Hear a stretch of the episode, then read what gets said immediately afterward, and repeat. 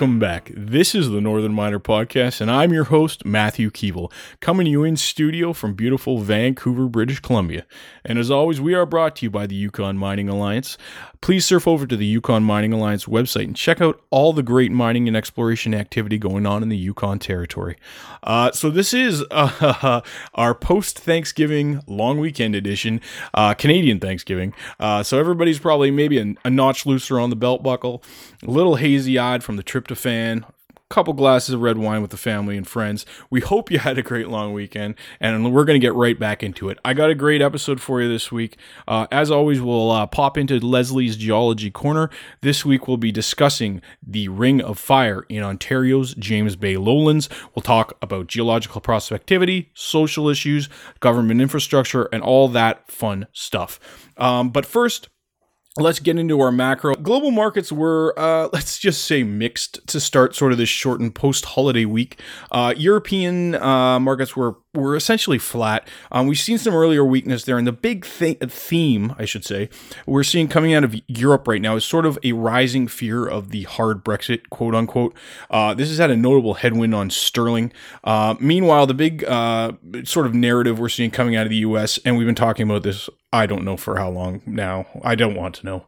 Um, but um, the uh, the chance of an interest rate hike, um, the dollar, U.S. dollar, rose to its strongest level in almost 11 weeks, advancing against against all of its 16 major counterparts. Um, Federal Bank of Chicago President Charles uh, Evans said policy may well be changing soon. Um, uh, future prices now signal the odds of a rate increase by December have climbed to 68% as of Monday. That's from 61% a week earlier. So we are looking at probably I would say, at, a, at, a, at a U.S. Federal Reserve interest hike rate hike by the end of the year. And that's had a, a obviously, as we mentioned, a predictable impact on gold. Um, also, uh, precious metals have followed suit. Silver was trading at $17.47 per ounce at the time of recording. Uh, meanwhile, base metals are, well, we're relatively flat. Copper is trading at $2.18, almost 19 cents per pound. Uh, oil is, has uh, continued to do well off, uh, off the buzz rumors of uh, potential um, uh, OPEC addressing oversupply concerns. Uh, WTI was at $50.86 per barrel at the time of recording, so we've seen a little bit of strength there. Um, and yeah, so that's pretty much where we've been going on as far as macro is concerned, again, we're still watching obviously the U.S. Federal Reserve, interest rates, Brexit, uh, sort of the same themes we've been uh, chewing on for about th- uh, what has it been, five or six months now. Um, but uh, yeah, so that's sort of where we're sitting as far as macro is concerned to start this short week. Uh, a couple other uh, housekeeping items. I think, well, major uh, sort of headline news items that have uh, the the need to be updated. Um, one of the things we'd been watching uh, over at the Northern Miner uh, Bureau is uh, Goldcorp uh, has had its Peñasquito operations essentially suspended since late September um, after a protest from local residents and some um, truck drivers and employees um, demanding more jobs, compensation for supposed environmental damages, and clean water concerns.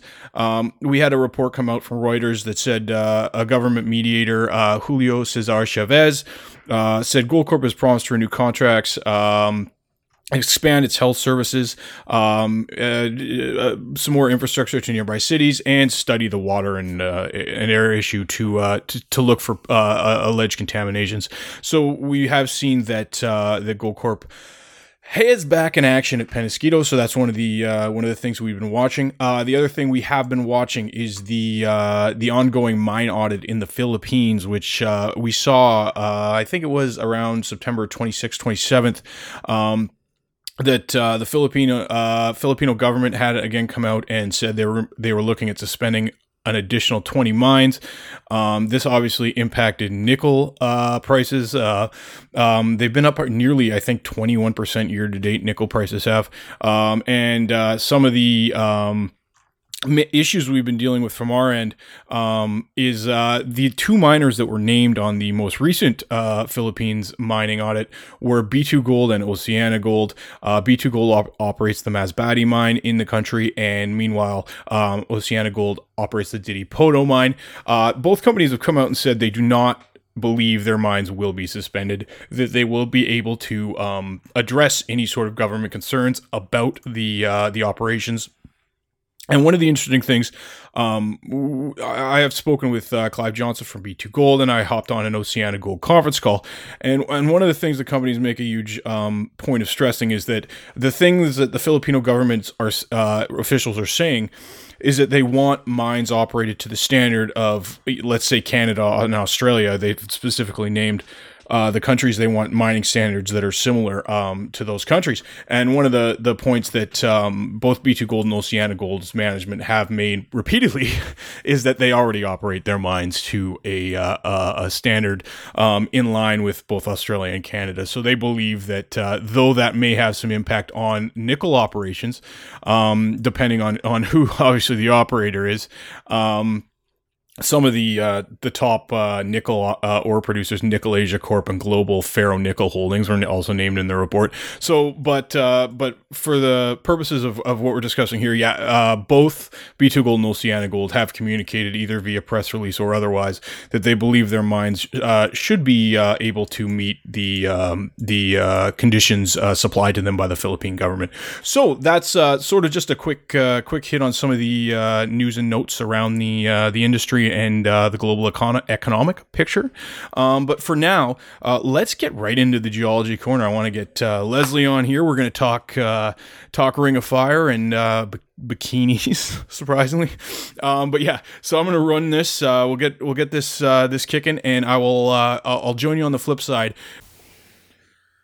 And here we are again Again. at Lesley's Geology Corner. The more you know, the more you know. Keeping everyone informed on geology. Uh, so we're back again, and just as a, a quick intro, uh, uh, I was going to say we were continuing our journey across Canada, but we started with West Africa with some Archean gold, or uh, yeah, or well, right. in Ontario, we know, started. yeah, yeah, exactly. And then we did some Quebec. Ontario uh, and Quebec, um, and now we're doing something I'm really excited about because this is something I'm actually interested in hearing about and maybe asking some questions. Is uh, is the Ring of Fire? Into the ring of fire. In a, yeah, yeah, like the Johnny Cash song. Yes. Um, and uh, so this is uh, people are in Ontario are intimately familiar with this region because there's been some uh, a bit of uh, chatter at the provincial government level about possibly a billion dollars worth of infrastructure spending, which never really happened. Um, and then also um, Cliffs Natural Resources rather abrupt exit from Canada. Yes, exit stage left. Yeah, with with all the chromite assets, which are now with Noront Resources. Also, we want to point out we are not in swimwear when we were talking about this. Oh, okay. So Matt is referring to a very controversial YouTube video of KWG Resources, Mm-hmm. which had a woman in a bikini explaining about the Ontario's Ring of Fire, which of course I took a lot of personal offense to, Mm-hmm. and I was kind of half hoping that uh, Matt was going to come to this podcast today In a in a bikini himself. this would be sweet. It would be like a postmodern Foucauldian critique critique on sexism. It's like it's like flip it right around. It's like if a man does it is. Anyways, this is all from my post grad stuff. But uh, no, we're not in swimwear. Well, we might be. They don't. But you, the listeners don't know because we are not yet a video show. There's some laughing water. But uh, yeah, we don't want to mean to make light of that because that's a, a rather sensitive Oh, topic. I but can't even get, don't even get. yeah, But it's a really exciting yeah. topic nonetheless, anyway. Yeah. And it's great to talk about. Yeah, and today, like, I, uh, we're we're here to talk rocks, not not uh, not bikinis. So, um, oh my God. um, so let's dig into this because I, I'm really interested because it has been a hot button topic, especially in Ontario. Um, and uh, you had a chance to talk to Noront Resources, but before we get to their specific uh, any specific projects, let's talk about the region Just the geology. Okay, Yeah. so this week, you know, geology corner, we're going to be jumping back 2.7 billion years and talking about liquid hot magma and how the blazes it helped form Ontario's Ring of Fire. So, just a bit of a backgrounder. It's a relatively new metals district. It emerged in 2001. Um, it's kind of in the middle of nowhere. Hey, it's covered in bogs. It's just James like Bay wet. Lowlands. Yeah, it's James Bay Lowlands in northern Ontario. So there's no real reason why why anybody had any reason to come in here and look, except De Beers, who was, you know, being the remote diamond hunter it was, um, went out and started probing around some magnetic anomalies looking for kimberlites and found a VMS deposit in 2001. So by 2003, six more were discovered, followed by a magmatic nickel copper deposit at Noront's Eagle Nest in 2007. And that um, same in Blackbird chromite deposit in 2008 so yeah like matt was saying this whole area has been kind of tossed on the back burner um, having been wrought with like obviously access issues and Oh, first nation yeah. issues and The infrastructure challenges. are- infrastructure are, extraordinary. severe. so, and that's something that I'm going to cover in the article this week. So, I'm Oh, not going to jump into that now, but do have a read in the article and see what is going on in terms of those angles.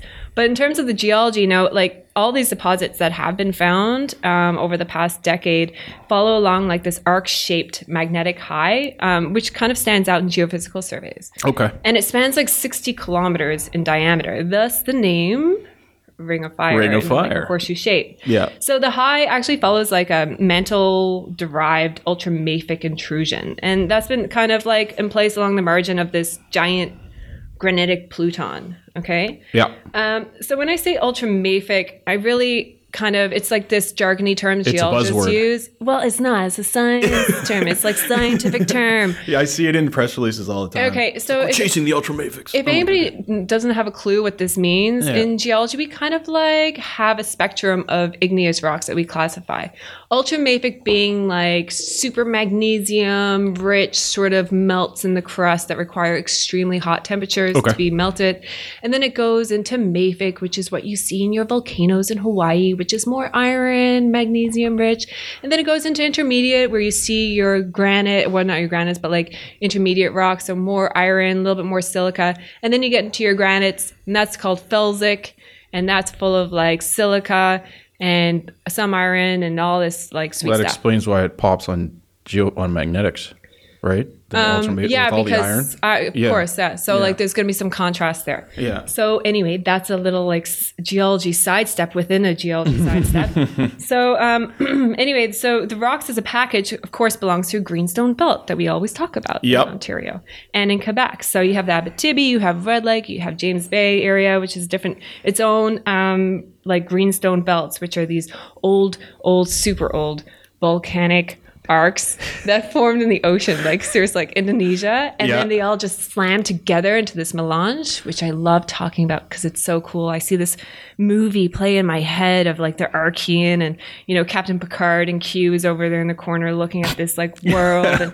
it's melted and all these volcanoes spewing. It's anyway rad. You have It to be in like my head right now. So that was kind of happening. And um, but at some point, what's really unique about this specific greenstone belt up in the James Bay lowlands is that it happened to have this big iron formation that was deposited, probably in some sort of back arc, like basin sea thing. Okay. Okay. And so that's kind of unique for that sort of area. And on top of it, too, you had a lot of these ultramafic, that's that spin word again. There it is. There it is. So you had a lot of those ultramafic rocks that kind of like were coming up through. So you don't normally see that in other greenstone belts where you see more orogenic gold out, Okay. right? Yeah. So, um, So, so do you, do you mind if I just quickly ask? yeah, go for it. What is the deal with the chromite then? Why is it? Why is it? s- uh, Is it so pervasive? I guess in that specific area, or Well, if that's the right word, or Well, this is the this is the question. So this mm-hmm. is where that iron formation comes into play, mm-hmm. right? So you have all these ultramafic dikes, which are super hot temperature. We're back in the Archean, so back then everything was like crazy hot. So you can reach those temperatures to have ultramafic melts kick around. Okay. And so these dikes would like punch up through the crust, and they would like hit these iron formations. Mm-hmm. And what happens is is that these hot melts would gobble up the iron formation, and in doing so, like assimilate all of the sulfur and all the metals and all this like rich goodness stuff. It's kind of like tossing oil into water, okay, right? So suddenly you have this melt and it has this completely separate fluid of like sulfur, yeah, which is immiscible. okay, And then all these like metals that are kicking around, like chrome and PGEs and you name it, all of a sudden see, oh, look, it's sulfur, man. And they go and like they latch on to the sulfur and then they form their minerals. And and the minerals are super heavy, and so they precipitate out Mm-hmm. onto the bottom of the melt. So as temperatures start to cool, you start forming these blankets of chromite, PGEs, et cetera, et cetera. Yep. Iron these- chromium oxide. Sure. Does that sound right? I like. Yeah, I've always been interested in this because it's it's it's something that's very um you hear so often in the Ring of Fire about the economics of chromite, which I gather are not particularly great right now. No, Um, because but- it's uh, usually used as um, an alloy in making yeah, steel. Yeah. yeah. So with but with the Ring of Fire is um, you know you had all the the chromite deposits up in the Ring of Fire like the Big Daddy, Mm-hmm. the Blackbird. Um, each of them have about 30 million tons of 30 to 40 percent chromium oxide. Wow. Okay, which is actually like elephants in the chromium world. If you were to go to the Bushveld, right in Yeah. South Africa, which is like the namesake in the chromium geology sphere, yeah. I mean, they have like 11 billion tons of this stuff, but Okay. grades that are similar to what you see at the Ring of Fire. So 30, 40% chromium oxide. Mm-hmm. So it's quite comparable. And considering that this is such a young district compared to the Bushveld, it is kind of serves, shows, demonstrates that the Ring of Fire is of economic interest, Yeah. right? Oh yeah. Yeah. um, in a bigger scale too. So that's what formed Big Daddy Blackbird. When we look at Eagle's Nest, it's kind of more similar to it's a nickel copper PGE deposit. Okay. Okay. So um, it's kind of similar to Voisey's Bay and Sudbury and some of the other magmatic sulfide deposits that you see around. in terms of the mineralizing event. Yeah, Yeah. So this one is like it's all part of the same beast, right? Okay. But it's a little bit different in a sense, such that um, they're more in feeder zones to these sills, and so they're more these straight dikes, kind of cutting up through Oh, cool. Okay. and um, they just had a different composition, I guess, in the melt. They didn't really quite hit the um, iron formation that you normally do see out there in the chromium deposits and stuff. But um, so the chemistries are going to be a little bit different, and they're still actually trying to figure out, like, you know, where does the nickel and copper come from? Where does the PGEs come from? Where does the chromium come from? And is it all from these iron formations, or what? Like, is there a di- different, deeper source? Because again, it's still a new district, and they still have to do a lot of work to figure it out. Many a PhD. Many a PhD, and you know what? They're doing it right now. They've got a lot of people from Laurentian University working on it, and it's in their best interest, right? Yeah. So um, that's kind of pretty much the gist of it. Uh, another little quick summary: the Ring of Fire, excellent potential for. Um, uh, like magmatic nickel copper PGE deposits, excellent potential for chromium deposits that are comparable to Bushveld uh, in terms of grade, for example. And then you also have opportunity for VMS deposits, which you see elsewhere in the greenstone belts. Um, for example, Kidd Creek in Ontario or Rouyn. Rouyn? R- uh. Rune Rune Noranda, Noranda. yeah. Yeah. And uh, yeah, I'm sorry. I can't get everything right. That's fine. That's the beauty of podcasting. Yeah. We're gonna be wrong sometimes. Yeah. Um, Yeah. But yeah, so there's potential for that up there too. Uh, again, there is like some transportation, but there is access issues. There are First Nation discussions and involvements up there, and Mm-hmm. that kind of like gels into this big story about the Ring of Fire. So um, Now you do check out the article because I do mention a, a lot And you you, you spoke with Noron with man with with Alan? Coutts, With Alan yeah. Coutts. Yeah, I know. I know. Alan. Yeah, And just um, got off the phone with him. Thanks, Alan. He was so stoked. He's like, "It's so amazing talking to someone who likes geology." I'm like, "Yes, let's keep talking." yeah, check out the geology corner. Yeah. Um, but uh, I was going to say, did uh, did you guys get into more of a recent update on the negotiations and the socio-political side? Did he give you kind of a little Yeah. bit of an update on what's going on up there? Totally. Yeah, I think it was. I know this is the geology corner, but but being uh, the sort of the issues with the Ring of Fire, I think it warrants a little bit of, Yeah. of an update, just because it cool. is it's one of the big issues up there for sure, right? Well, Noront right now, they're kind of like taking the approach where they have been spending a lot of the past like handful of years consolidating the district into their own main interest. So Mm-hmm. they, they basically own all of the deposits that are up there right now. Yeah. And I think it's because if you have too many people up there, um, each person, each company has to talk to each First Nations group, and there's and, yeah, nine different First Nations impacted in this area.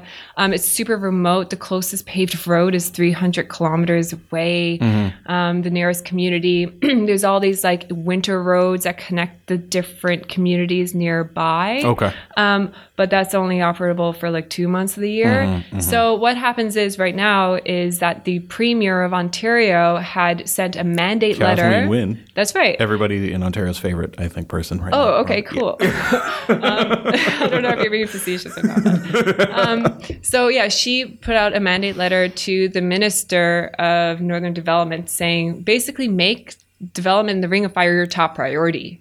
And make get this access or this road construction started by 2018, which dovetails with Noront's plan or basically need to to get this road constructed um, Yeah, in order yeah. to access their Eagles Nest deposit, which they want to kick off with production by 2021. Because those aren't small deposits there. they're big deposits. They're logistically complicated. and they're yeah. all going to go down like dominoes as soon as you get some sort of in- infrastructure in there. So right now, um, Noront has asked the government in a statement to say, okay, well, let's table this, let's get this down, let's get the First Nations on, like let's figure it out. Um, but then, of course, two days later, there was uh, Martin Falls First Nations group came back and said, Yeah. you know, no one has consulted us. Um, there's so there's obviously some back and forth, some issues there. So it's it's it's Mm-hmm, so it's the, a ro- little the bit road issue is in discussion. It's still it- in discussion. yeah. And and when I was talking to Alan about it, he said, "Well, all the First Nations guys are really excited, Mm-hmm. and because there's so many of them, nobody really knows um, like." How it's just too many cooks in the kitchen, I guess. Maybe. Yeah. If I were to put it in my own words, where you have so many people saying we want the road to access our community and our community there and there, there, there, and it should look like this. So Mm-hmm. basically, what they're going to do is they want to sit down at the table and align this road and just say, this is the route. This shall be the way. And um, from there, just start worrying about like financing and everything. Yeah. Because it's about $600 million to make yeah, it's not a that first mine. And that's Yeah. excluding. That's Eagle's Nest. The road. Yeah, yeah. Which, which, and, and I'm assuming the chromite stuff is pretty much on the back burner as far as it's more of a strategic position at Yeah, this point. well, they're gonna an go- option optionality as everybody. Yeah, so they're going to start with um, Eagle's Nest, and then I think they're going to move over to Blackbird. And are they doing uh, any work at Eagle's Nest? Did you? Are they? They're doing some exploration. Oh, Yeah. exciting! To Yeah. look for uh, potential resource expansion and stuff like that. Or? Yeah, to be totally honest, I actually didn't really talk to him about it. No, I mean when you're talking about the Ring of Fire, it ends up just talking Yeah, about yeah. heaps of stuff. about geology and but yeah, he social was doing issues. some. Yeah. exactly, and that's kind of the big story there. yeah. yeah, well, that's that's But they're great. keeping active, and they're pretty. They're really optimistic, and he sounds like a really switched on guy. I really loved my conversation with him. And it was it's neat to see, and I'm sure it'll all get resolved. Um, it's just a matter of you know getting everyone at the table and say, okay, well, guys, how are we going to figure this out, right? Yeah, no, for sure, and it's a situation we, uh, as a news team, will continue to follow closely because it's uh, uh, it's very topical, especially for for um, our friends in Ontario. So where our head office is located. So, Hmm. um, but yeah, so that has been our little. Uh, well, I wouldn't even say it was intro. It was a fairly in-depth discussion on the Ring of Fire. So I hope that made sense. Yeah, I, it was great. I, have thought no it, it, I'm leaving. Did you know it? Oh, uh, I knew a bit. I, mean, I knew more about the social side because I've covered a lot of that before. But it, I wanted to ask you about chromite and, and some of the iron formation stuff. So that's uh, that was awesome. So once again, this has been Geology Corner. with Lesley Stokes. Yay. so awesome. Yeah. And that's why I love the Geology Corner.